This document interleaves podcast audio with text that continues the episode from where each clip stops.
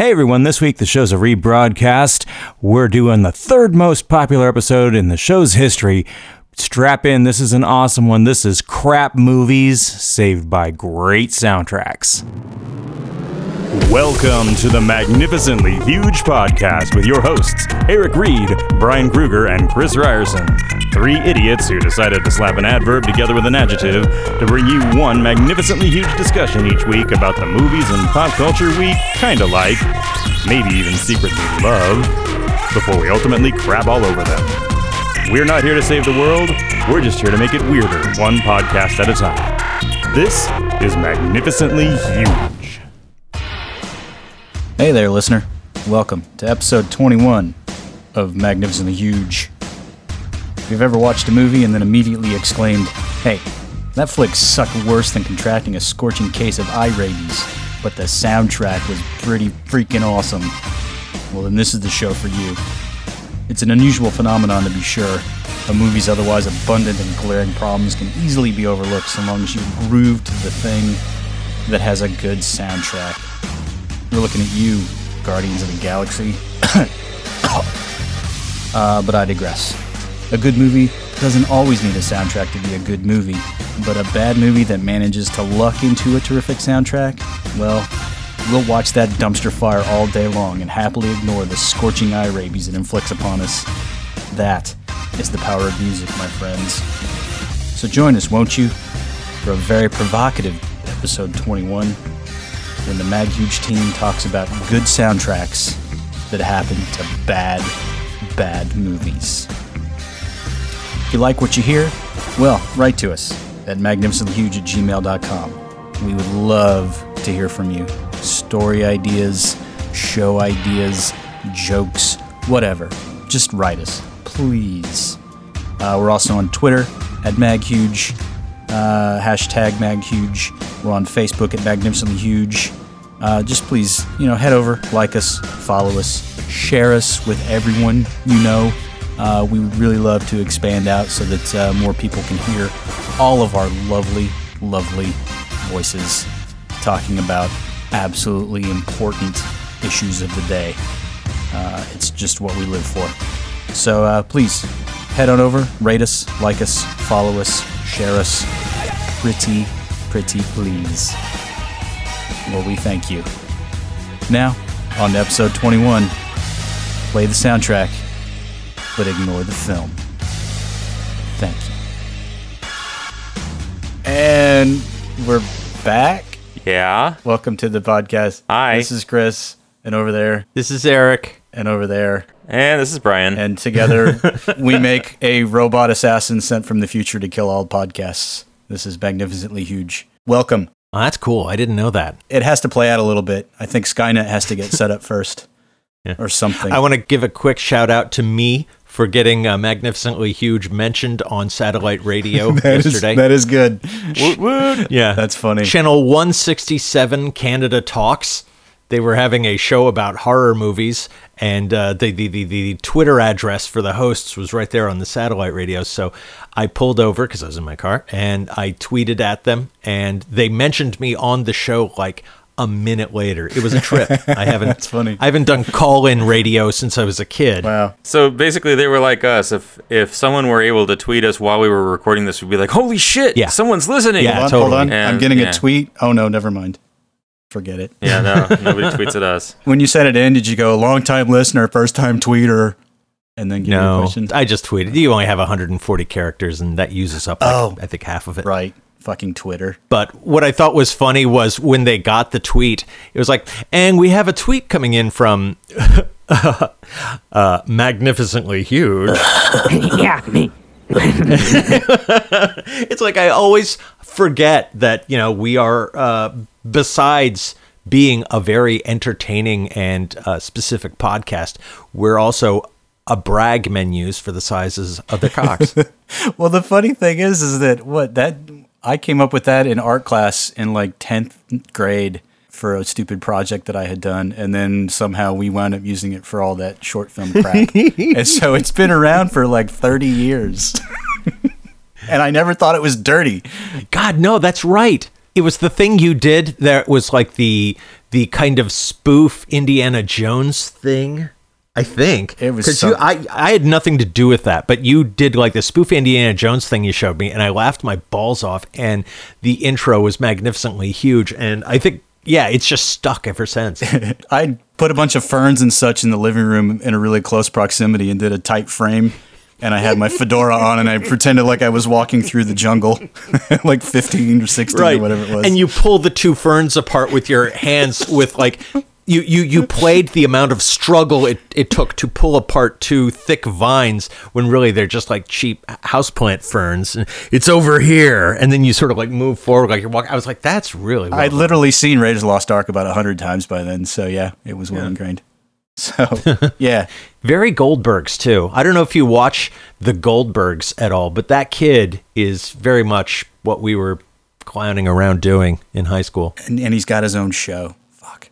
Well, that leads us into uh, the little segment we like to do at the top of the hour, uh, where we discuss all of the media that we have ingested uh, in the time since we last spoke.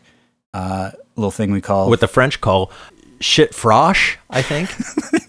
fresh merde.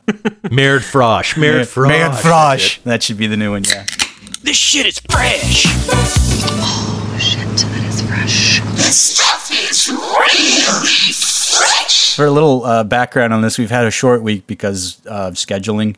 So we literally just recorded like four days ago. Three So- days ago. So what fresh shit have you seen in the last 72 hours? So Brian, you go first, uh, since you you are uh, on my right. Oh, is that where I am? In my head. Okay. Um, I saw today. I saw Blade Runner 2049. Ooh, how was it? dick. you came prepared. Did either of you see it? Yeah, I'm gonna see it tomorrow, I think. But I don't care if you do spoilers. So I like pressured my wife into going and seeing it today because I was convinced that all, the the two of you were going to have also seen it by the time we recorded this podcast. Sucker. So I was trying to get it in under the wire, and then you jackasses didn't even go. Uh, but what'd you think?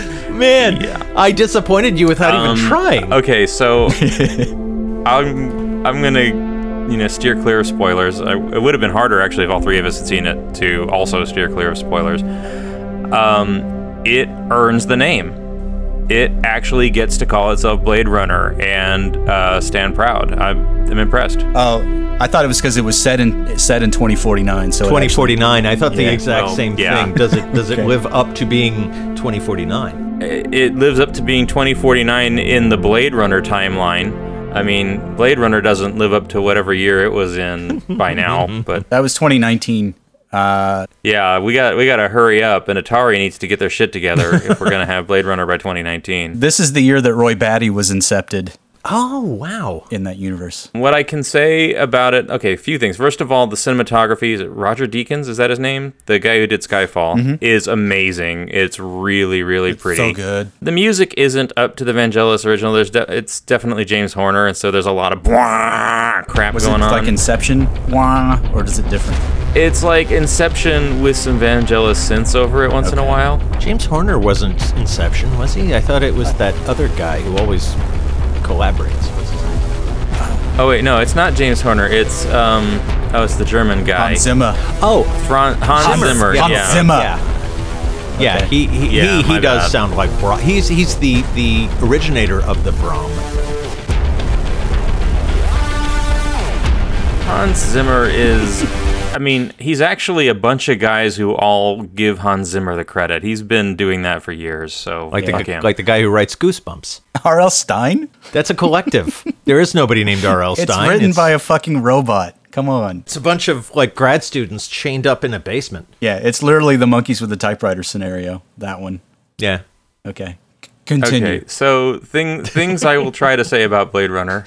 Um, okay, both the original movie and this movie share the same general problem, which is that there isn't anywhere near enough vehicle traffic in future Los Angeles. Like, I can't think of a version of Los Angeles at any time that didn't have traffic, but you know, in the in the original Blade Runner, you'll see like three flying cars at a time, and they hold true to that in this one, and it's sort of one of the things I thought that they would change. But Well, no. but then you would end up with something like Fifth Element, which I found just a little too busy. I mean, it's I guess it's got some verisimilitude somewhat, but it's just annoying and cluttered to me. So It's it's not any kind of class distinction, is it? That not everybody has a car. Well, apparently nobody has a car. Like the cops have cars, and that's it. There are no And- other cars. and if, they if, fly. if you see a car in that in this movie, they're there for a reason. It's something that's really missing from the first film. You have to explain that. Yeah. Would anybody live in this shithole? No, no one would live in this shithole. That's why they're off planet. But they never really get into that. The story does. yeah, yeah. They they get into it a little bit for cities that aren't Los Angeles in the new movie. I can say Okay. that. Hmm. There's a really cool character named Joy. Uh, they do a lot of uh, Joy. The be- it's a hard it's a hard science fiction movie, and their themes are mostly. It makes sense when you see it. There, there's a reason she's named Joy. Um, Happy, they do some happy, really cool things. joy, joy. Happy, happy, joy, joy. Happy, happy, joy, joy. Happy, happy, joy, joy. Happy, happy. I would joy, love to hear that in Happy, Vangelis happy, theme. joy, joy. There's a cool scene with Joy and the girl from *Halt and Catch Fire*, um, who Mackenzie Davis, I think Yeah. her name is, who for for the whole running time, I, for some reason, I had it in my head that she was actually the girl from *Elf* and *New Girl*. Uh, what's her name? Zooey Deschanel. Zoe. De- yeah, for some reason, I thought she was Zooey Deschanel, but no, it's in the it's commercial. I from, always uh, think she's Emily Blunt. *Halt and Catch Fire*. I think she's Emily Blunt when I see the commercial. Yeah, she's definitely not Emily Okay. Blunt. Um, there's a really cool scene where the two of them are in the same scene. Okay. Um, the movie does have boobies, but uh, it's Blade Runner, so it's all kind of somber and depressing anyway, and you can't really enjoy that. I'll teach your Fun grandmother to suck eggs. Happy, happy, joy, joy, joy. I don't think you're happy enough. It is a true sequel to the first movie. Uh, God damn it! That was early. That's like ten minutes. You idiot! If you ain't the king of all liars, Happy, happy, joy, joy. Happy, happy, joy, joy. Happy, happy, joy, joy. Happy, happy, joy, joy. podcast derail. Um, well, we don't have a lot of fresh shit, so we might as well stretch this shit out. You don't Um, know that, but go ahead. It yeah, it is a true sequel. They actually carry on the story from the previous movie and give it a lot more depth. Actually, I think I think it actually has more going on and more to say than the first movie. The tone is right. Um, there is not too much, not too many things that are you know like fan servicey. There's just enough. Um, Okay. and then there's Jared Leto, and fucking Jared Leto is in this movie, and he sucks. Ew, what's he doing there? Ugh, he's like the new Tyrell guy. Um, the company that bought Tyrell Corp is run by him, and he's being like all mystical and and the thing I realized watching this performance is he would have made a decent Riddler, but he's a shitty Joker. Um, That should be a good. That should be a band name. Shitty Joker. shitty Joker. He's the only shitty Joker. Before Jared Leto, I thought the Joker was a bulletproof character. Like you just there were no bad Yeah. Uh, on-screen renditions of I the don't- Joker, and then Leto comes and fucks it all I, up. I think that's unfair. I think that movie sucked. I, I, I there was probably a lot they did that was good, but it was all edited down. And No, you know, because I no, the Joker would not have tattooed the word "damaged" on his own No, forehead. right. He's much too beautiful for that. You're right. And if he did get tattoos, they wouldn't say "ha ha." he like wouldn't have spent the chest. time getting Fuck tattoos. that. So that part, yeah. But there again, Jared Leto didn't decide that for the character. You know, Yeah, but he he sucked. I haven't anyway. seen it, but I hear tell that uh, he's also uh, a smoker and a midnight toker uh, in that one. oh, oh, that that deafening silence That was- after the that was the that was. Chris's joke hitting the That was- floor. Oh, it- yeah, that made that made me sad. I think uh. I think I, I enjoyed the round of crickets that happened right after that. It was- that was awesome. it was the sound of the seven people who followed Eric on Twitter like unsubscribing. It's literally like the dark backward come to life. I remember no no just a, a quick aside. We we made like a short movie thing for this comedy thing that I wrote for in college and and and it was a bunch of those guys who were all like trying to be the funniest guy in the room and Chris. And it- was like Chris was written to be the moron in the thing, and so Chris kept like you know jamming out these these one-liners of you know what the dumb guy would say, and nobody knew how to react to him because Chris wasn't trying to be funny. And I I had never met them before either. Right. Chris started to enjoy making everyone go, "Wh- wh- "What?" So I think I think you you do feed on crickets, and I I, I really do. Uh, I, I I salute you, sir. Well, my favorite part about that, because I think Brian, you were gone by then, or you were. I don't. Yeah, I think you were still in L.A. I don't know. But it was a whole day of filming, and then at one point we were doing a bit where we were talking about. Oh shit! What was it? Gilligan's Island. Oh, is this when Eric was hanging out with all the pretentious theater? yeah, it was like their improv Yeah. group. And I can't remember what the setup oh, was, okay. but basically we were talking about aliens at Oh, some it was point. it was that dumb commercial. It was like a beer commercial at the time. It was like you know a bunch of doofuses playing pool or something. Ginger or Mary Ann? Oh, Mary Ann. You know, and all that bullshit. And and yeah, it was like we basically were doing that. Only they were burying a body in the desert. Ed, Ed Gein instead of playing pool or yeah. So they're having like like dumb Gen Xy kind of uh, sub reference uh, uh, talk, but while burying a dead body. So it was kind of like this podcast. Yeah, and the kid who refused to play the dead body because he didn't have any lines, uh, you know what a dick. So I ended up being the dead body, Best dead And, body uh, ever. but Yeah. Eric has played the dead body in more than one of his own Yeah. short films. And I had to do a fall like like a full weight fall on my face as they as like was the body gets dumped good. into frame. So anyway, Blade Runner, Blade Runner 2049 was my fresh shit. Oh, yeah. Um, How was it? I would actually. Oh, you know, I'll I'll go out on a limb. I enjoyed it more than the original, and I just watched the original like a week so ago. you you would say it's the Blade Runniest of the Blade Runners? Um, it it is the less Ridley Scottiest of the two, Okay. or the four, however many there are now. No, it's good. Uh, definitely check it out. The concern I had about that was that Blade Runner had that weird kind of, well, I mean, a, a Ridley Scott kind of feel. Everything was weird and off and magical and scary in a way you couldn't put your finger on. And no one's done it before or since. And I was just like, if they make a sequel, they're not going to recreate that.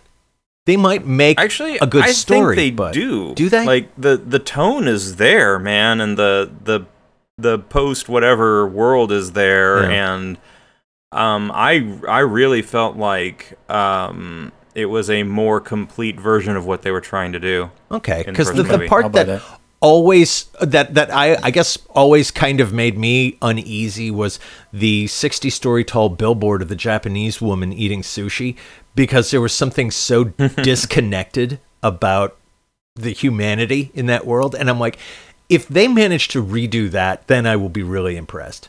Oh, they do that and then some. They update all of that iconography in, I think, ways that'll resonate. If this movie came out in a vacuum, if there wasn't a Blade Runner 1, I Mm-hmm. think it would have a similar impact, especially on like aspiring artists. Yeah, yeah, because it shouldn't. it's solid. That stuff shouldn't be scary or concerning. It should just be sad. And and I I don't see a lot of people willing to make something in a film sad unless it's like a bad romantic thing. Yeah. Yeah, I think I think you'll be fine. cool, I'll check it out.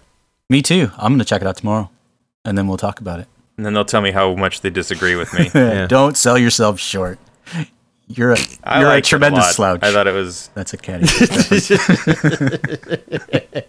that's a little catchy. God, we are dummies. Yeah, we are. So, uh, so that's Brian's. Unless you, uh, you don't have anything else. It doesn't sound like except I your, have uh, nothing else. I have been dealing with the goddamn house Remodel. remodel. So like, I am working in a corner of my bedroom, and there's like hammering and It's the money sawing and bullshit going on It's all the day.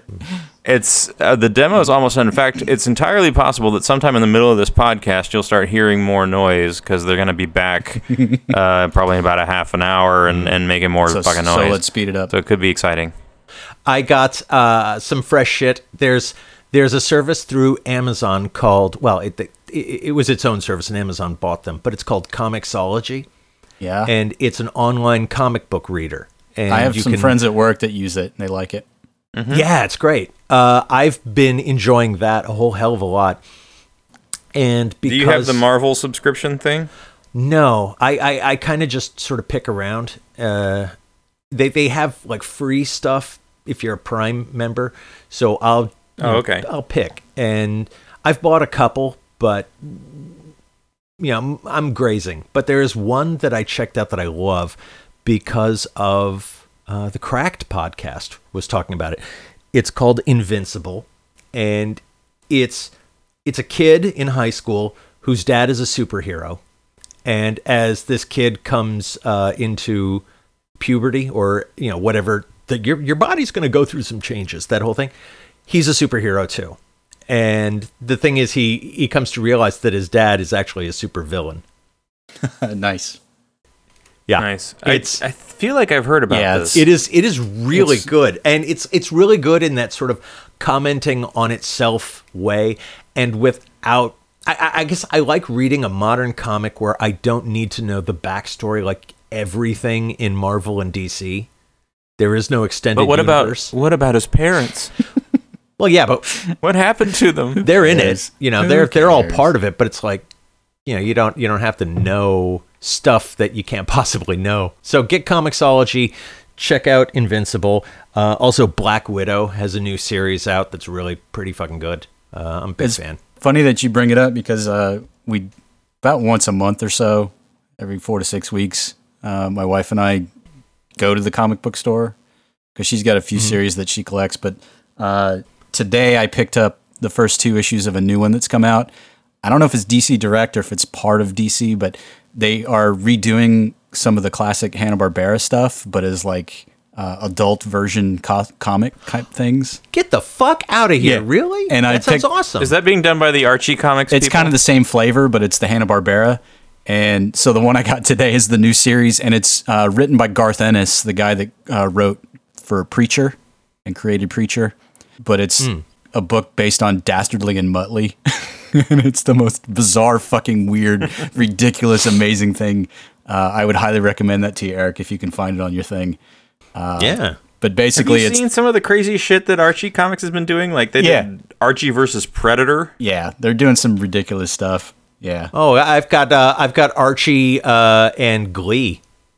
well, that's a crossover. The Glee universe and the Archie uh, uh, universe. Does the Predator come and kill all the kids? Are from there Glee? zombies? No, but it's but it's funny because you come to realize that ev- all the casting in Glee is exactly like all of the casting in Archie. You find that they all have a perfect doppelganger. Nice. Well, check out Dastardly and Muttley if you can, because the basic conceit is there's some mystery element that's traversing the world like a virus and basically turning everything into a cartoon universe.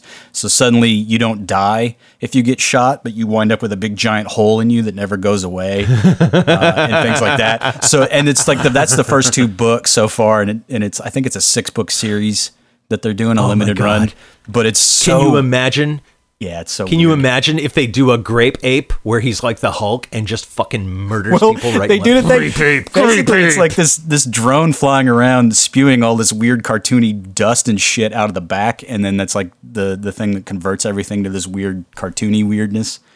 Weird cartoony weirdness. Yes, I said that. Uh, that sounds oh, fun. Oh, did you guys see? There's a Batman versus Elmer Fudd. comic? Yes. Yeah. Oh, dude, really? That's fucked There's a lot up. of stuff. Yeah, Elmer Fudd as a Batman villain. Uh, I get it. Get the I get fuck it. out. Shut the front door. so just the Comixology, Eric? Nothing else? That's in the last three days. Yeah, that's Okay. about all I've got. because uh, I did that, and then I uh, I bought some records today. Uh, chief of which I was happy to find. Lay Lay 'em on me, Hepcat. Uh, I got a copy of Cher's Gypsies, Tramps, and Thieves.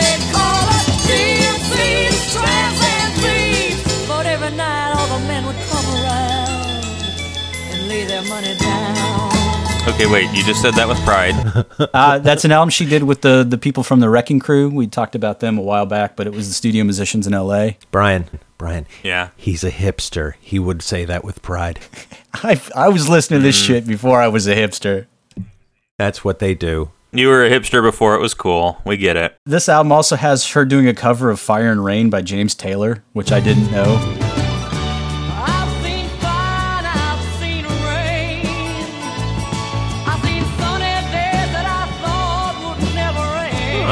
And it's very Vegasy, very loungy in the Cher way.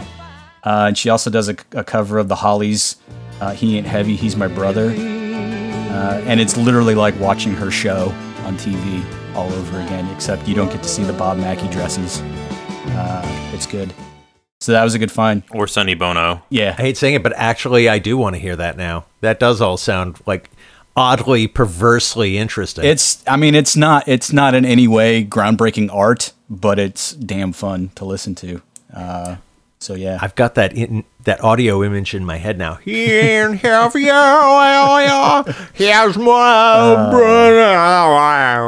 I got that, and I also managed to find a copy of uh, finally uh, Dream Police by Cheap Trick, which I've been looking for for a while. So And it's been inside your head Yeah. this whole time. Dream Police. It's always, but it also reminds me of when Apu on The Simpsons does his little bit. The Dream Police, they live inside of my bed. The dream police, they live inside of my bed. The dream police, they come to me in my head. Please tell me that's going to be an easy clip to find. I now have so much sympathy for Brian.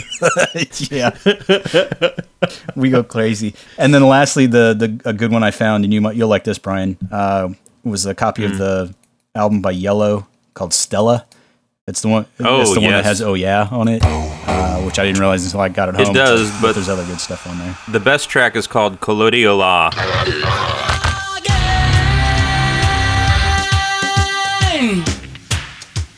That's a fucking great. so I'm tune. looking to fire in that one. Records, man, records. Records. Oh, and I, I started rereading Good Omens. Uh, Terry Pratchett and uh, wh- ooh, I forgot Terry Pratchett and Neil Gaiman. Neil, yeah, that's right. Uh, fucking great, great book. Everyone should read. It's funny as hell. I can't believe they haven't ruined it with a movie yet. Well, they're doing a my fresh shit. like they did with uh, American Gods on Starz. They're they're doing a mini series thing based on Good Omens now. Mm. So Man. sorry to ruin that for you, but yeah, there's your stale. for all your British goth Your- needs. as long your as I don't watch it, I can still enjoy the book. Yeah, you'll be fine for all your stale fresh shit. All right, thanks, fellas. Let's move on to our, our main topic, I guess, because because you know everybody is just waiting. Yeah. Well, as we probably mentioned in the uh, the intro, this week's topic we're discussing a really weird phenomenon of uh, crappy movies that are saved solely by their good soundtracks. It's easy enough, I think, to make a good movie that's considered a classic that also has a classic soundtrack. But there are still a lot of movies out there that have shitty soundtracks that are good movies, but they're harder to find. And then even harder than that would be a crappy movie with a good soundtrack. And also, if you think back to the movies you loved as a kid, chances are you'll when you watch them again, you're going to go, "This is shit." But what you liked about it was the music, because it's a lot easier to remember Yeah. the music Exactly. than the actual film. Well, there's a. I mean, the poster child for that is actually Star Wars. Um, if you watch the making of Star Wars documentary and you see the footage without the John Williams score before that happened when they were trying to put that movie Yeah. together, um, so much of what makes Star Wars feel the way it does is John Williams, and we're gonna miss him when he's dead. Truth. But this It is true. When they brought back the Star Wars movies, I remember actually saying, I don't really care much about a new Star Wars, but I really want to hear what John Williams is going to do with his own score. Well, when Phantom Menace because came that out, was the, probably the most interesting thing about like the last trilogy. yeah. Well, when Phantom Menace came out, the only part that I really remember to this day, uh, and I still actually will watch if they repeat it on TV now, is the the bit where Darth Maul and the Ewan McGregor and Liam Neeson are in that force field bridge thing, and it's like that John Williams like. "Da-da-da-da, da-da-da-da, da-da-da-da." Yeah, the Duel Yeah. of Fates. Yeah. Is that what it's called? Okay. Yep. I enjoy yeah, that. one. and the the choral music that he worked into the theme, I I liked it. I, I loved the soundtrack for that film. So So by far, and my my favorite Star Wars music drop actually is the last minute or so of Episode Three, where they pretty much go through all of the themes. They go through Princess Leia's theme, and they go through Obi Wan's theme and the Force theme, and then they ended on you know the main titles, you know, ending music. It's it's a great cue. It's like I assume at the time John Williams figured this is it. There's no more Star Wars, and he just went balls out for that last cue. Yeah. So yeah, the, and they're and, and they're pretty much inseparable though the, the movies from the score. Uh, so I would agree with you on that one. what intrigues me are the ones where basically the soundtracks take on a life of their own, and then the only reason anybody's watching Yeah. the movie at all is because the soundtrack is what they remember first. Uh, And we're talking more about soundtracks with songs, right? Not not. well, it's, it, and that's kind of the difference. Yeah, I think scores are separate, but you can link them in.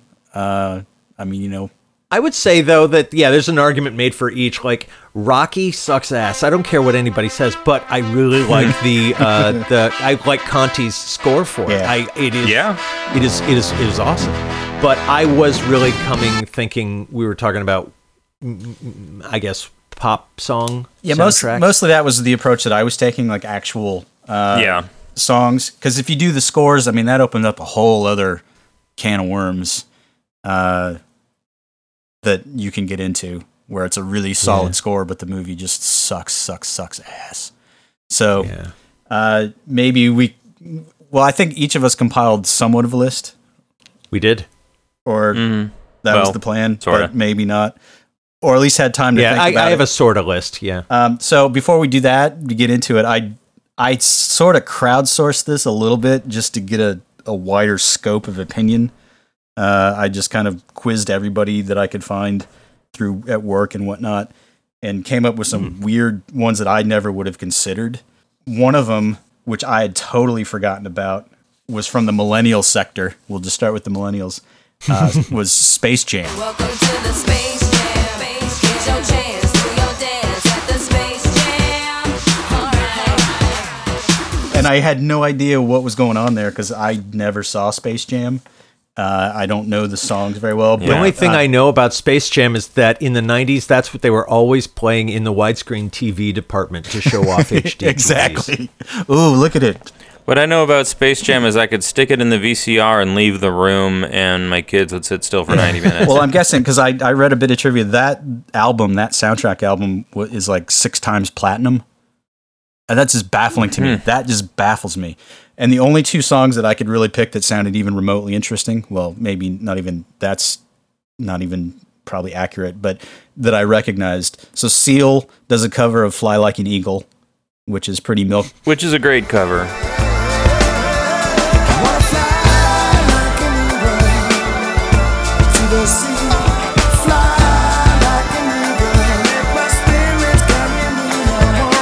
Trevor Horn is still God. And then it was pretty much where R. Kelly had his big break with I Believe I Can Fly. I believe I can fly. I believe I can touch the sky. So, in a weird way, Space Jam is responsible for all of the R. Kelly weirdness uh, to come later.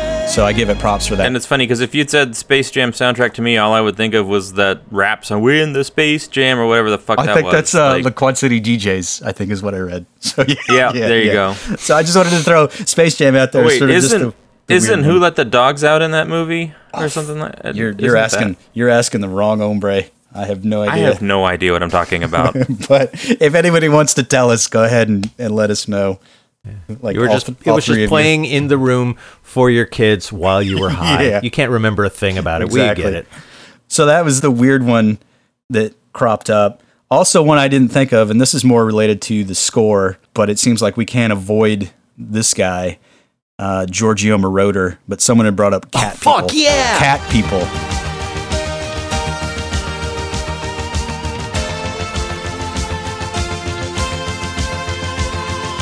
American Gigolo. American Gigolo is the best worst movie of all time. I everyone that that I can rope into it, I make them watch American Gigolo. it's so with me. bad. It's so bad. Oh, oh, the clips I'm gonna pull for that. The clips I'm gonna pull for that. Like the My the- favorite is this one from the uh, uh, uh, the the the window blinds scene. Baby, don't say that. We're lying and getting aroused, talking about heaven, having more pleasure than you've had in years. You gotta bring up some some stupid little twelve hundred dollar stereo.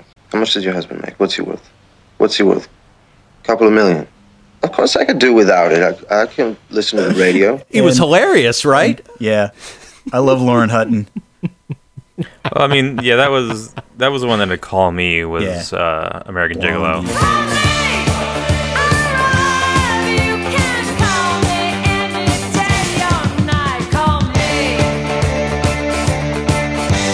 I didn't realize that David Bowie had done the the uh, title track for Cat People.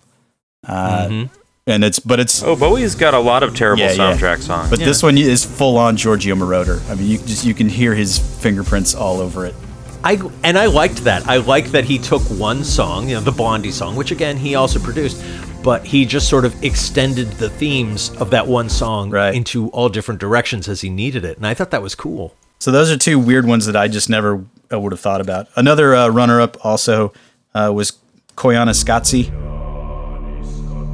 because it's got that that Philip Glass score, which is fun. Philip Glass. Yeah, but that's a great film. I'm so I Yeah. I would say that Koyaanisqatsi is a great film. I like it. It is it is it doesn't have a It is. plot, but it has brilliant photography. Yeah. Speaking of getting stoned and watching movies, If you want a great soundtrack bad film, you got to go with Candyman because that's the other Philip Glass soundtrack. I forgot about that. But don't say it three times. Do not say it three times. or is that Beetlejuice? I fucking can't remember now. Damn Who it. cares? Yeah.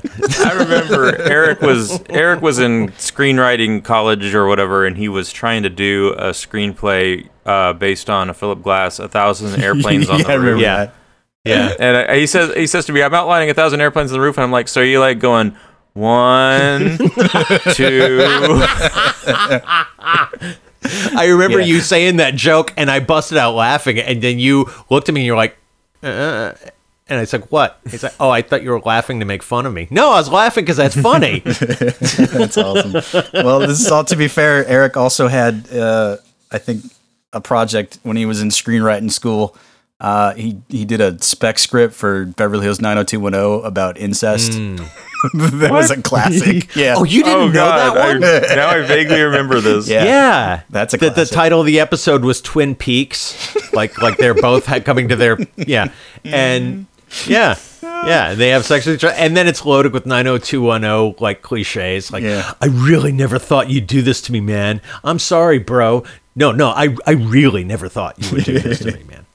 So it's a wonder he's not a screenwriter today. And our friend Joe, apparently, if legend is true, when he was working for Dick Clark Productions and Shannen Doherty needed her TV set up, uh, uh, and and he got the job. Uh, on my request, he he plopped a copy of it on her uh, her coffee table while Yeah. he was working. No, Yeah, Uh, we don't know to this day if that happened or not. subversive motherfuckers. We don't know. someone saw it. There you go. A little magnificently huge trivia for you. Yay! So those are some of the weird sidebar ones that I never would have thought of. Uh, so hooray for crowdsourcing. But the one that keeps coming up, and tell me if you agree or disagree. But I'm pretty sure that the, this will be the the big pick for the show, and I'm just going to say it right now, so there's no suspense. But I I will go out on a limb and say that Purple Rain is probably uh, the king of this type of thing, where it's a good soundtrack for just a really awful movie.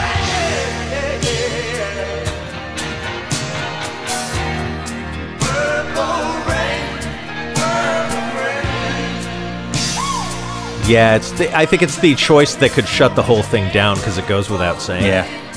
that that is that's got a lot of hits and it sucks. Yeah. I was struggling with it because it wasn't clear if we were excluding musicals. And you could make an argument that Purple Rain is a musical, but Eric, you had a, a definition of musical that My kept my it around. feeling is that a musical is only a musical if the music actually breaks reality. You know, if there is a reason for somebody to be singing, then it's not a musical. And the Blues Brothers is kind of halfsies, Yeah. because half of the songs take place on stage, and so those musical numbers are not musical numbers. But the the bit in Aretha Franklin's diner when they're singing and dancing, or the Ray Charles music That's a exchange, musical. Yeah. those are musical numbers. Yeah. So I'd say Yeah. anytime, and I don't remember Purple Rain well enough to know if they had actual musical breaking reality numbers or not. Well, this is the other thing is that Purple Rain, when it came out in '84, uh, was on super heavy rotation on MTV Oh, yeah. for like four, four or five. I mean, just massive hits coming off of that thing, and they all showed the clips from the movie more or less. And so, I really that's all I remember when I think of Purple Rain is just the clips from the movie. Well, it also brought Morris Day and the Time, out, Yeah. you know, to Yeah. MTV and Apollonia 6.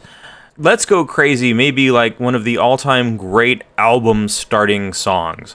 Like, I can't think of a better way to kick off an album. We are gathered here today to get through this thing called life. The end of that song is always a win. I always feel like I have to take everyone's word for it with Prince because I just never got into it. I really don't get You don't it. like It's- it? I'm not trying to be a dick. I just I don't like Prince music. I've never liked Prince music, and I respect that others do, but it's almost like I feel like I'm just seeing something different from everyone. I think the time actually that they that song was awesome. I I, I kind of liked them more, but, I, Like but I Jungle just Love? yeah, I just can't listen to, to Oh, we Prince. oh, we oh. It's catchy. I think I Well, want Prince- to know ya. One of the things about Prince is that he is a way amazing guitarist. Mm-hmm. Um, and I don't know that he gets enough credit for that. But listen again, listen to the guitar solo at the end of Let's Go Crazy.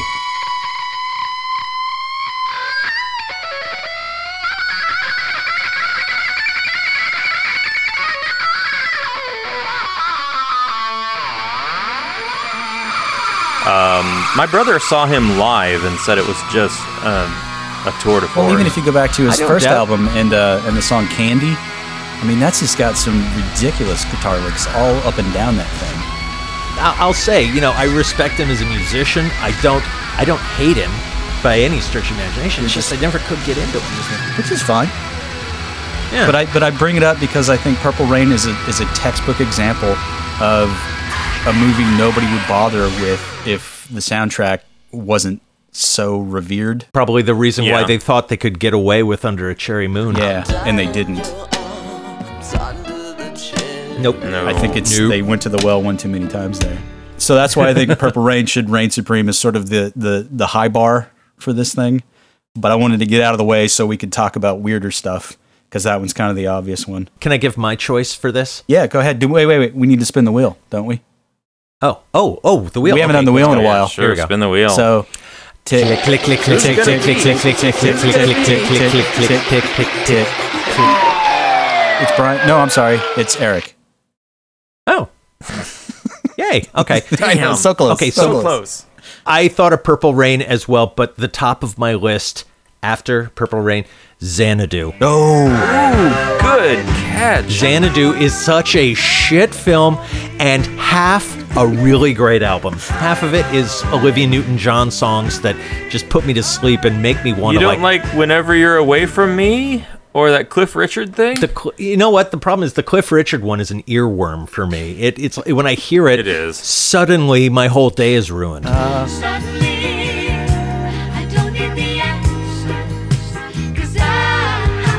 and I can't get it out of my head. yeah. But the other half is a, is a really kick-ass ELO project. Everybody all around the world. Gotta tell you what I just heard. And from what I understand about the movie, it started as a low budget roller disco movie because they were all the rage. And it ballooned into this outrageous project. They cast Olivia Newton John. They decided they would have a lot of Olivia Newton John music. Somebody else said, you know, nobody really cares about Olivia Newton John anymore. Yeah, yeah. well, Grease had been a big hit Yeah. right Yeah, before, yeah. and so they had to pump that up. But Magic is probably the best Olivia Newton John song there is.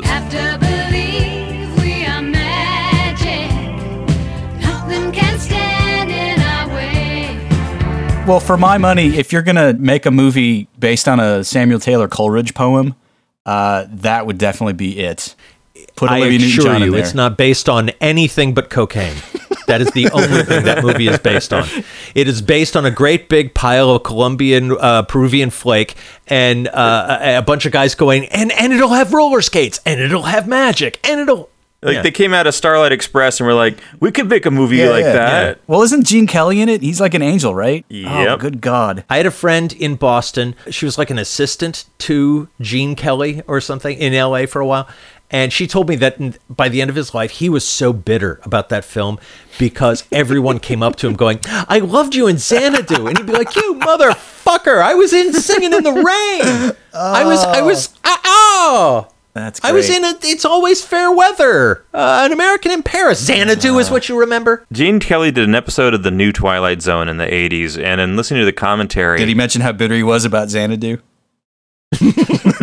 no, but what what they did say, um, I can't remember if it was the director or the writer. I think it might have been Harlan Ellison actually. Uh, but they were basically saying that Gene Kelly was a jerk on set, that he would deliberately give a terrible performance whenever it wasn't his close up, so that the editor would be forced to use his close ups. Good on you. That's a professional right there. Well, you, you think of it, he was the biggest deal in the world, and suddenly he was that guy you can't quite put your finger on. So, like, I think Burt Reynolds would have done the same shit. Xanadu, Xanadu, ooh, Xana ooh. don't.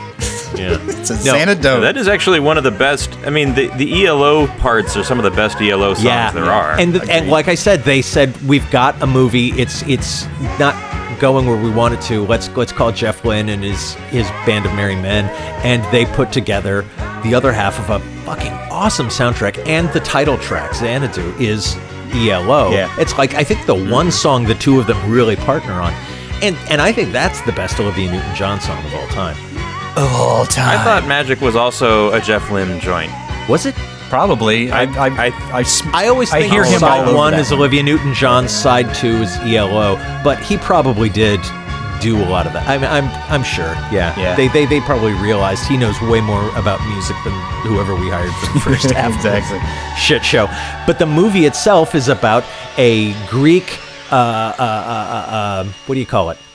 A muse. One of the nine muses Oh, muse, The nine uh, muses. the daughters of the daughters of Zeus and this guy who's a painter who paints album covers because apparently that's a job and he uh, decides to to follow his dream. And as a painter of course his dream is to open a roller disco. I don't i, I don't i don't i don't.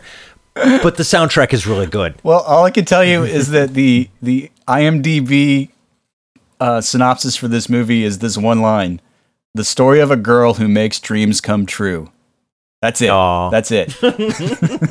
Damn it! I don't even know what that means. I'd like to pretend there was no movie and there was just a cool album one. you know that could be the least same half of one. that could be the same tagline for the happy hooker goes to washington Yeah, it could. But any others that come come to mind for you, Eric? Like uh, beyond Xanadu, which is obviously uh, a good choice because that's again nobody would bother with the movie were it not for the, Yeah. the soundtrack. There were a bunch that that aren't coming to mind. I, I think I think I just put all my eggs in the Xanadu basket. well, That's a uh, yeah. pretty good basket. I didn't even think of that one. Yeah. As Good on you, sir. Good on you. I'm sure I will think of more. Yeah, because the problem is any movie I really remember, I like. You know, it's like I kept thinking of great Yeah. soundtracks, but Yeah. they're parts of like movies I I do like. You know. There, yeah, there's a bunch of like Back to the Future has a lot of good pop tunes Yeah. on it. Uh, Better Off Dead. I I know that a lot of people think it's a dumb movie, but it's, It's a a great classic. dumb Yeah. movie, and it has a really good Fuck soundtrack. anybody that doesn't like that movie. It's a classic. I'm gonna activate your dental plan. yep. Scott Pilgrim, I think, is one of the most underrated films. I can't believe I like how lot. few people liked it, uh, and it's got great music. So I'm I'm just surprised that. Brian doesn't like it. I was shocked when I learned that. So Scott Pilgrim. Uh, I didn't. It didn't grab me. I don't know. I'll have to watch it, It- again. Maybe I was just in the wrong be- frame I, of I mind. have fun with that. But then again, last week I learned that uh, Brian has never seen Red Dawn and Eric has never seen Gremlins. And so I'm still kind of trying to wrap my head around that bullshit. so you do you, man. You do you. but uh,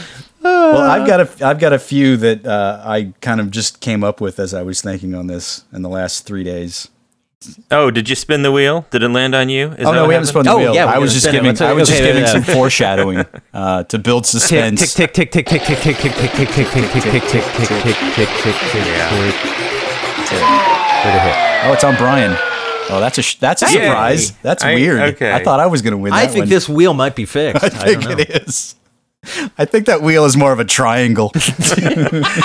okay. So I have a couple, um, two that are obvious and one that I think we can debate how bad the movie Okay. is. Um, Hit me. One of the obvious ones is The Bodyguard. Oh, Christ! I forgot all about that one.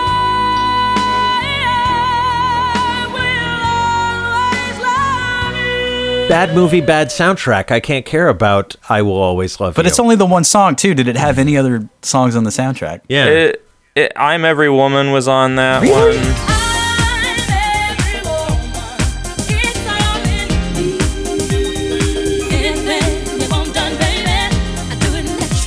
Oh Yeah. I think I watched it once, and I, I was asleep by the time they were running through the woods in the snow. All I know is that in general, the the main draw for the movie was the soundtrack more than uh, the movie. There's a Broadway show touring of The Bodyguard, and it was part of our season tickets, and I totally traded my tickets for Les Mis. Uh, yeah, good move, good move. yeah, truth is, I haven't seen the movie. I don't care, but it just seemed like it should be mentioned in Because this show. I will always love, well, Bobby. Yes. Okay, so the other the other obvious one, we might as well get this out the way, is the Lost Boy. Yes, I had that one as well. Uh, the only good thing I can say about Lost Boys is it pretty much cemented in pop culture fandom for all time the idea of the muscly, shirtless saxophone player. and for that, I salute it. But everything else is balls out shitty. I said it. it had two C-list INXS songs on it. It had Roger Daltrey doing "Don't Let the Sun Go Down on Me" Yeah. for some oh. reason. Losing everything is like the sun going down on me. Well, it's a vampire story. That makes perfect sense. The big hit was the Echo and the Bunnymen cover of "People Are Strange." Yeah.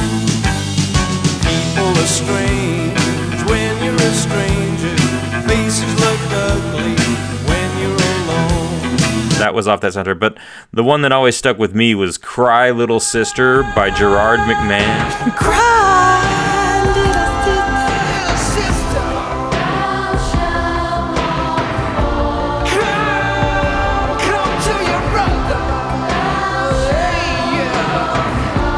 Yeah, I had that soundtrack on cassette, uh, and so I got some play. But I just you would you would catch yourself bouncing around going, I still believe, I still believe. oh, fuck that.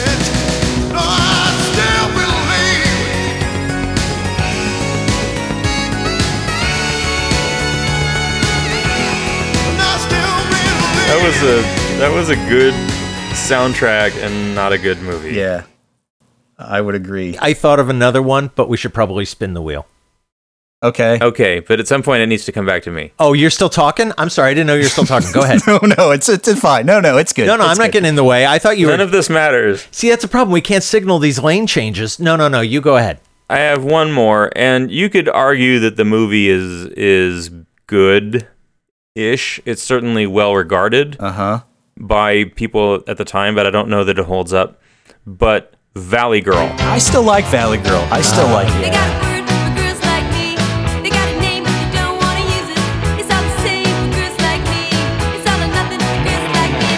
Starring Nicolas Coppola, uh, who became Nicolas Cage.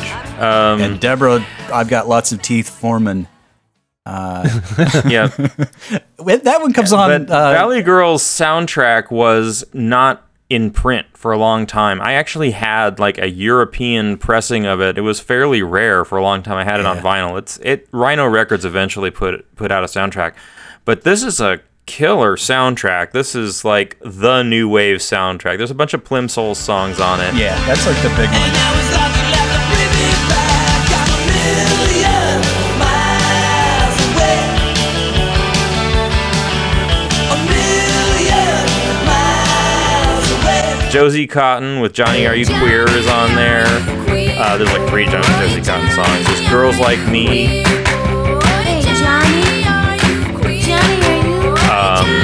Eyes of a Stranger by the Payolas. Yeah, that was a big one.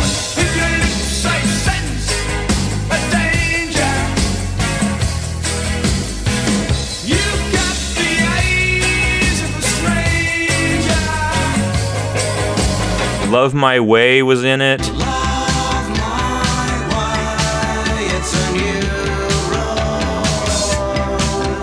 Uh, the Sparks had two songs in it. And it's also got uh, the the Toto Coelo. I eat cannibals. Dun, dun, dun, dun,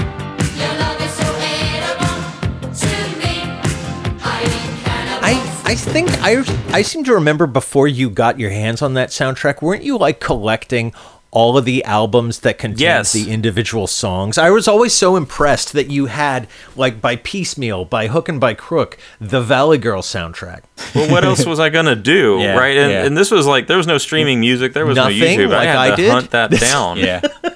That's what I'm saying. I liked the music too, but I did not put in the work. That's why I was Yeah. impressed. Okay. So I ended up buying the Modern English album for I Melt With You. I ended up buying the Payola's No Stranger to Danger to get Eyes of a Stranger. Yeah, but definitely a, a good soundtrack. But I like the movie, so I'm I can't get on board with that side of it. I can still watch it and enjoy it. I this that was why I thought it was kind of a judgment call Yeah. because I like the movie too. It's a guilty pleasure. I think it's fair because it faded with time. Yeah, it hasn't aged well, but it's still an enjoyable f- movie. Like my wife and I, when it comes on, we'll sit down and we'll watch the whole thing just because it's mm. it's like a I don't know, it's like a bonding thing. Maybe I don't know. I got a couple more that that uh, came to mind as I was looking through my actual soundtrack. Do it. Uh, okay, and this is a film like like Valley Girl that I liked at the time, uh, and I later on realized I didn't like at all. I just liked the music in it. Yeah, The Crow. oh, okay. The Crow had a great soundtrack. yeah. I had that one on here as well. That Stone Temple Pilot song was all over, like everywhere in 1994. Yeah.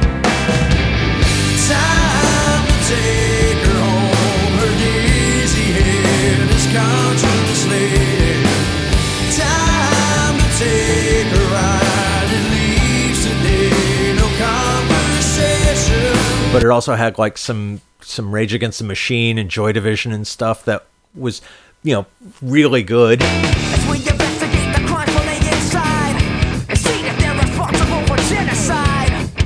Responsible for genocide. Responsible for genocide. Uh, and I think it was actually one of those soundtracks that was made up of scraps from other artists' uh, uh, albums. Like, hey, we're not using this. You can plug it into a movie Yeah. if you need to. I'm pretty sure that Cure song "Burn" isn't on any of the Cure's albums. but Probably it- not. It's fucking great. That is a great song. That is one of the few Cure songs I actually really like.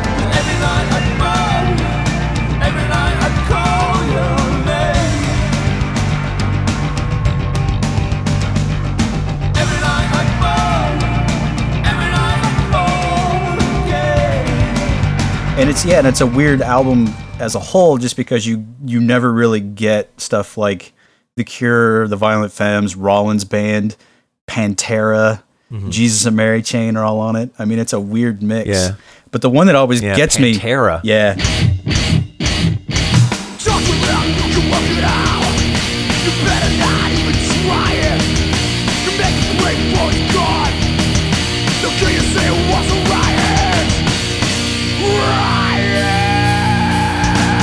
one that always gets me though is the one, uh, and it's a band I don't really know apart from this soundtrack, but it's the the Machines of Loving Grace. And they've got this like Oh my su- God. the super bassy uh, Aren't they the Butterfly Wings song?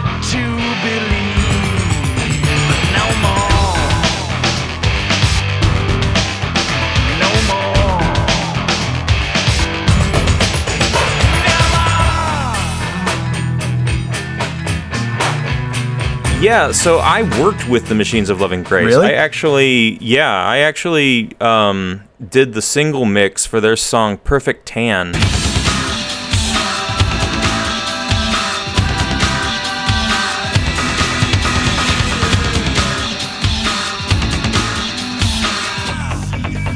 That was my recording studios day. They were they were good good guys. They're well, kudos to them because that's the one song that I really gravitate to when I hear that soundtrack. I mean, it's a good soundtrack overall, but and the movie just doesn't hold up at all. Uh, Yeah. it's awful, frankly, and it's a It's- shame that uh, it's, it's that he had to interesting die. to, watch because it got made around a death. That's Yeah. what I always watch. It's like, okay, then here must be where they cut a corner because exactly, you know, exactly. the dude's dead. But it also cemented it as the ultimate goth movie, right? for a long Kinda, time. yeah. Yeah, it came out in what '94, and I remember the Halloween of that year. Eric you and I went to the the bar that we would hang out at down down there near mm-hmm. ASU, Arizona State on Mill Avenue, and we were there on Halloween night, and it was fucking packed, and people everywhere in costume, and we sat, we got a seat in the window of the bar, and we're just getting shit faced drunk, watching and counting all the people dressed as the Crow. Yeah. and I think we lost like two count. years in a row. Yeah. Two years in a row. We got that bench seat at the window at that same bar, got fucked up, and watched everybody walking back and forth. Yeah. And yeah, it was a bunch of crow dudes. Oh, And Heath Ledger's Joker is basically the crow in a in a suit. yeah. Anyway, Wow, yeah, you're right. The other one I thought of that is arguably a great soundtrack and arguably a, a, a piss hole of a film. Yeah. Had six number one hits. Saturday Night Fever. Yes, that's another one I had. I had that one on my list too. that is the disco album. I love those that music. I think all of those songs are catchy and awesome. And every time that movie comes on, I, I feel dirty. Yeah. It, it, it's just everything awful about the 70s in New York and John Travolta. The yeah, the only reason that I would watch the movie is because of the soundtrack. So that is another solid example of that. Like I don't think I don't think anybody would give a shit about that movie were it not for the soundtrack, frankly. Except for great drops like my hair. My hair. You touched Don't my touch hair. my hair. Don't touch my hair. It's my it's my hair, and, and you touched it. Uh, uh, God. no, that that is an amazing uh, soundtrack. I mean, Disco Inferno was on that soundtrack. Yeah. Yeah.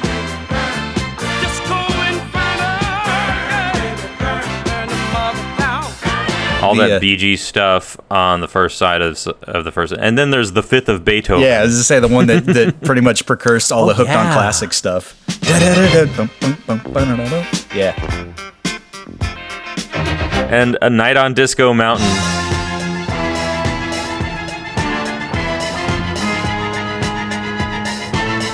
cool in the gang. Kool and the Gang. Boogie Shoes was in that.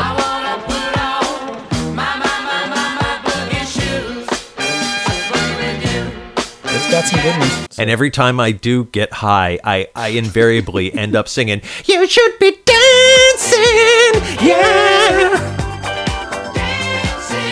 Like, like, yeah. And then, but the thing when that comes on is, and to this day, I still don't know all the lyrics. All I can hear is, Yeah, same here, same here, same here. I, I believe it's what you're doing on your butt. What? So it's what you're doing on your butt. yeah. You should be What you dancing. doing on your? Uh, what you doing? No, I like it better my way. Yeah. Shibby-dibby-dibby-wah. yeah. So yeah, I wholly agree with that one too, Eric. Did you, did you have another one, Brian, before he interrupted you so no, cruelly? spin the wheel and send it back to Chris. okay. Yeah. Clicky, clicky, clacky, clacker. Quick. Tick, tick, tick, tick, tick, tick, tick, tick, tick, tick, tick, tick, tick, tick. You could stop. Okay, so the first one I'm Who did it gonna land on? the first one I'm gonna drop on you. Land Uh, on Chris? it's me. Oh, yeah, it's on Chris. Oh, okay, good, good, all right, yeah. Sorry. no, it's Sorry. on you, Eric. You have to come up with something else. No, it's on Uh, Chris. glitter. Glitter is one great soundtrack. you, it's my but I turn. question Shut the movie. Okay. All right. So, uh, as an example of a movie that no one should watch, but the soundtrack is actually pretty good, even though now it's a little dated, uh, is Singles. I'm gonna put that out there Yeah, Uh, fair enough. because it's That was kind of a just remember, that was kind of a I watershed that album. one song, Dyslexic Heart. That was the big song that came out of that, right?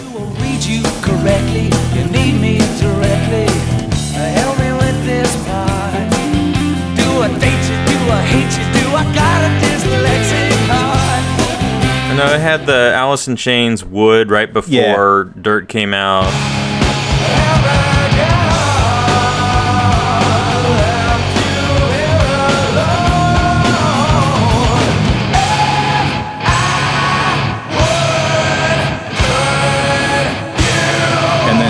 Pearl Jam and Pearl Chris Jam Cornell, yeah. before they broke. And I listen for the voice inside my head. Nothing. I'll do this one myself. The best part about it, though, and it's a band that really didn't go gangbusters out of that Seattle scene, but it's by Mudhoney, and it's a song called Overblown, and it's basically their hmm. paean to how much the Seattle scene sucks because everybody is selling out, basically. and Cameron Crowe had the balls to put that in his soundtrack, and so I I salute him for that.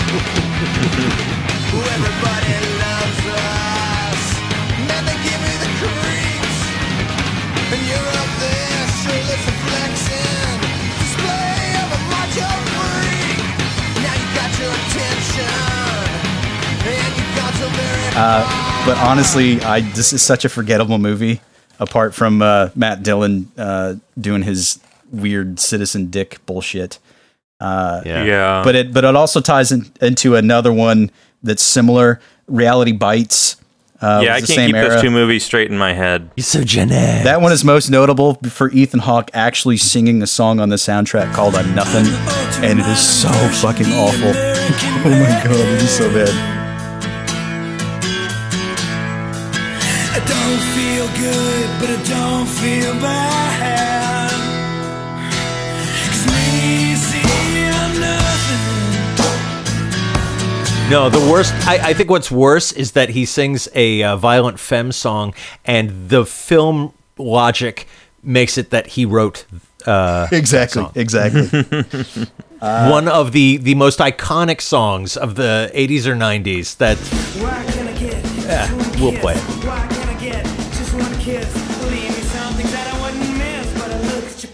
Pants and I, I need a kiss. so there's that. Uh, it also sort of reminded me of "Pump Up the Volume," which is another shitty movie with a decent soundtrack. Oh yeah, that fair enough. And that one is most notable for having the Pixies Wave of Mutilation, but it's the UK surf version. So it's they Mm-hmm. slowed the tempo way down, and it's my favorite version of the song. Frankly, I like it much. Oh, better yeah, by a lot. It's fucking amazing.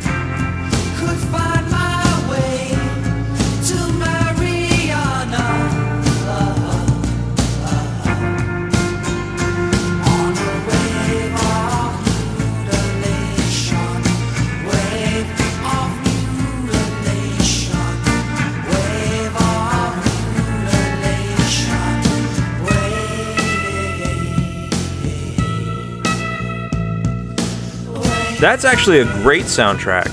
that's like that's like Sophie trying to pick which child to give to the Nazis. I can't pick one or the other. That's the Pixies, for Christ's yeah. sake. Now But- that that's that had um, the Concrete Blonde version of Everybody Knows. Everybody knows, yeah, and that's a better version than Leonard Cohen. I mean, I know everybody I don't likes know about Cohen. that. Everybody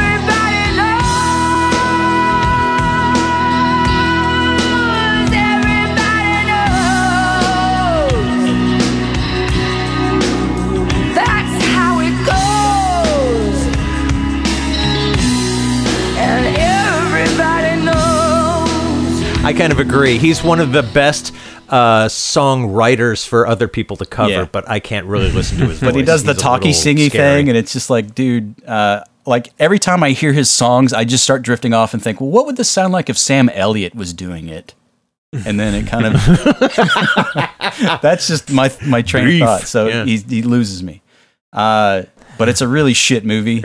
Everybody knows.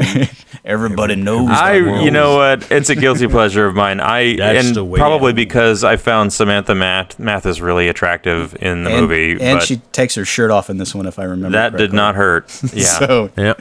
there you go. So there was that one. Those all kind of tie together that early '90s stuff.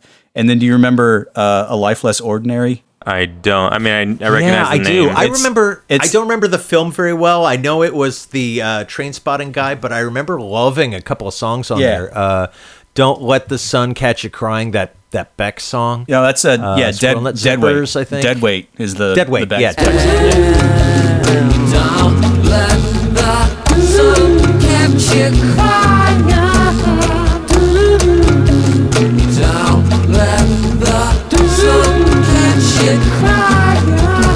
It's yeah, it was the follow up to Trainspotting that Danny Boyle did. It's got Ewan McGregor and Cameron Diaz and Holly Hunter and Delroy Lindo, and it doesn't make a lick of sense. This the movie. Yeah. I, it's like something about angels trying to. I, It's whatever. It's a guy who's a criminal and a girl who's uh, comes from a rich family and is spoiled, Yeah. and these two angels decide to fix them up together, and they have an adventure in a Danny Boyle way. But it's kind of like the beach. He really didn't know why the stuff he had done before was good. Yeah, and it's it's just a hard one. I mean, I it's a totally forgettable movie, but the soundtrack when it came out, I listened to it a lot because it had all of the the good stuff from that uh, that year, '97. And so yeah, you had you had Beck doing Dead Weight, which is one of my favorite songs that he had done on his albums. But then you also get mm-hmm. Luscious Jackson. I have no fear.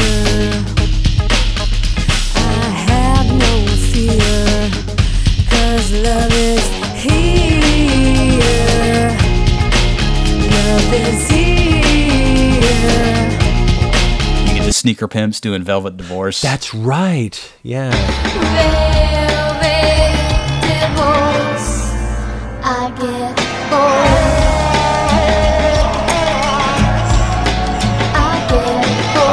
Bored. you Yeah, the cardigans are on there. the. Cardigans are on there. Come on, let's walk I gotta dig that out. I haven't heard that in a long time. You get a little Prodigy. I mean, it's and Folk Implosion. Uh, so it's got a lot of stuff on there, but it's a totally forgettable movie, uh, which is a shame. And then Cool World is the other one that I always think of when I think of uh, good soundtrack shit movie. Even though I love Ralph Bakshi. Oh yeah. but that's an awful movie. Don't ever bother. no, but it, I mean that can't- has that has uh what like My Life with the Thrill Kill Kult on it. yeah, Do my kisses burn? Do they take your breath? You got a lesson to learn now. I'm the kiss of death. and it has the the electronic variant that has Neil Tennant singing. Yeah. like Disappointed. Yeah. yeah.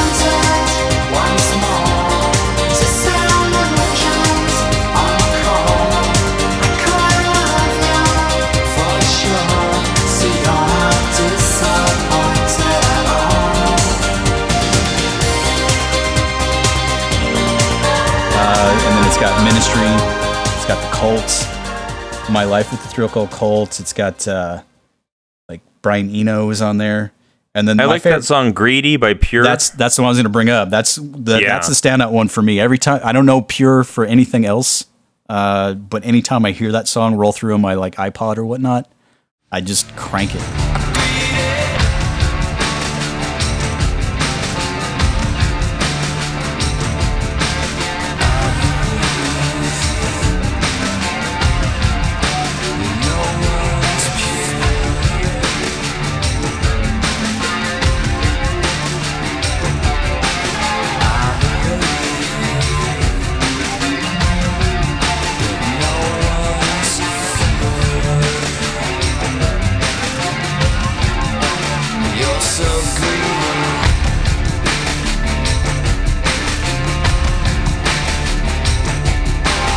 This this cool riff, and it's kind of mellow yet up tempo. It just sort of mm-hmm. it's like an earworm basically. So in the end, this podcast kind of qualifies as as as something that's not so great, but has a really good soundtrack. exactly. Thanks to you, Brian. I think we're pretty awesome. I listen to us all the time. Yeah, I do too, but that's because I like the sound of my own voice. exactly. It's very soothing. See, you hear that? That's my own voice. I like my own voice. That's the sound of my own voice. And then lastly, to bring this one up, because this was actually the one I gravitated to for like the one that I would just say super soundtrack, shitty movie. Uh, and it's totally left of center, like indie bullshit.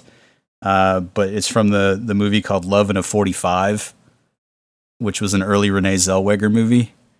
Uh, Don't know it. And it's, it's, yeah, you won't know it. Uh, it was one of those indie movies that they did in the, the wake of uh, Tarantino breaking out. And it's literally like, uh, yeah. it falls in, in the, the vein of the, Like two days in the valley Yeah. or whatever it was. and it's literally, it's, yeah, it's yeah, the I white already trash. hate this. Yeah, it's the white trash uh, couple in love who are also criminals on the run, uh, and there's drug use, etc. Um, it's just it's totally derivative. Doesn't bother any sort of recommendation. Frankly, it's just awful. although it's You notable. know, I'm looking at the Wikipedia page for it right now, and that led me to the Renee Zellweger page, and that leads me to Empire Records. Yeah, Didn't that have a that was the uh, other one I had on there that I forgot. shit Yeah, film? yeah. Somebody Uh, told me to watch that years ago, and and on their say so, I was like, oh, they like a lot of other films that are good. Yeah. I'll check it out. And I was like, No. this sucks ass. This is like the '90s version of FM from the '70s. which and Same it's thing. And it's funny that you bring it up because both Love and a 45 and Empire Records uh, have the actor Rory Cochrane in them.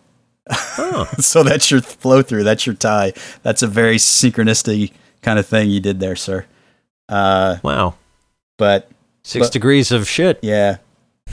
But he also played Slater in Dazed. That's and the title of this episode. yeah. Six degrees of shit. Six degrees of shit. And I can do that in one degree, sir.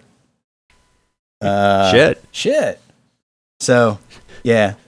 And then uh, the only one I want to bring up is for my crowdsourcing. And I think this was somebody who was just trying to be uh, provocative, but they said Caddyshack. Nah, The- not a bad they enough didn't movie. like Caddyshack. They're saying they didn't like Caddyshack. Yeah, they liked the soundtrack, but they didn't like This- the movie. This They're is wrong. a coworker, right? Not like a friend that you choose to be around. It's a- this is it's- someone that it's a for- the economics of society force you to be around and not kill. It's a former coworker that's still on my Facebook friends list, and I just put out a generic Oh. call, and they were one of the ones that came Facebook. through. Yes. Yeah. See, that's why I'm not on Facebook anymore because it makes it impossible to shake loose assholes like that. Hey, they're all winners here tonight, Eric. They're all winners. Unless they hate Caddyshack, in which case we can't be friends anymore. I just I can't stand anyone who can't get Caddyshack. I wouldn't be caught dead in that hat. Oh, it looks good on you though.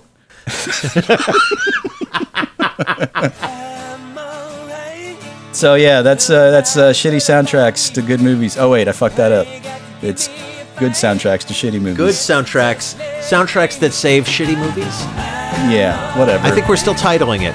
Yeah, we It'll- might we might have a different title for it by the time this it'll airs. it'll be titled uh, when we end. Yeah. So, uh, yeah, write us on our email at magnificentlyhuge at gmail.com. Uh, we would love to hear. Mag Huge on Twitter. Uh, we are magnificently huge on Facebook. I think. And we have- honestly, just share us. Like we're in your podcast app. Post a link, Yeah. please. We could use the the extra reach. You The know, reach. we yeah, because we need you to reach further. That's sounding dirty. Yes. yeah, pick five people at random and send them our show. we And will they'll get tell to two friends, and they'll We'll tell be two friends. we'll be a chain and so on. We'll be a chain podcast. Yeah. Hey, hey, I got it. I got it. Okay, this is what we'll call the episode. Glitter. And No. all of our Well- SEO goes in the toilet. Yeah, we'll just drop. Here's my suggestion: we just drop the G. Litter. I like that. All right. Well, Okay. take us out, song of your choice, uh, and we'll talk to y'all next week. Thanks for Oh, it's Mariah. Carey. Based on that. Ciao, ciao. Fuck. Oh, I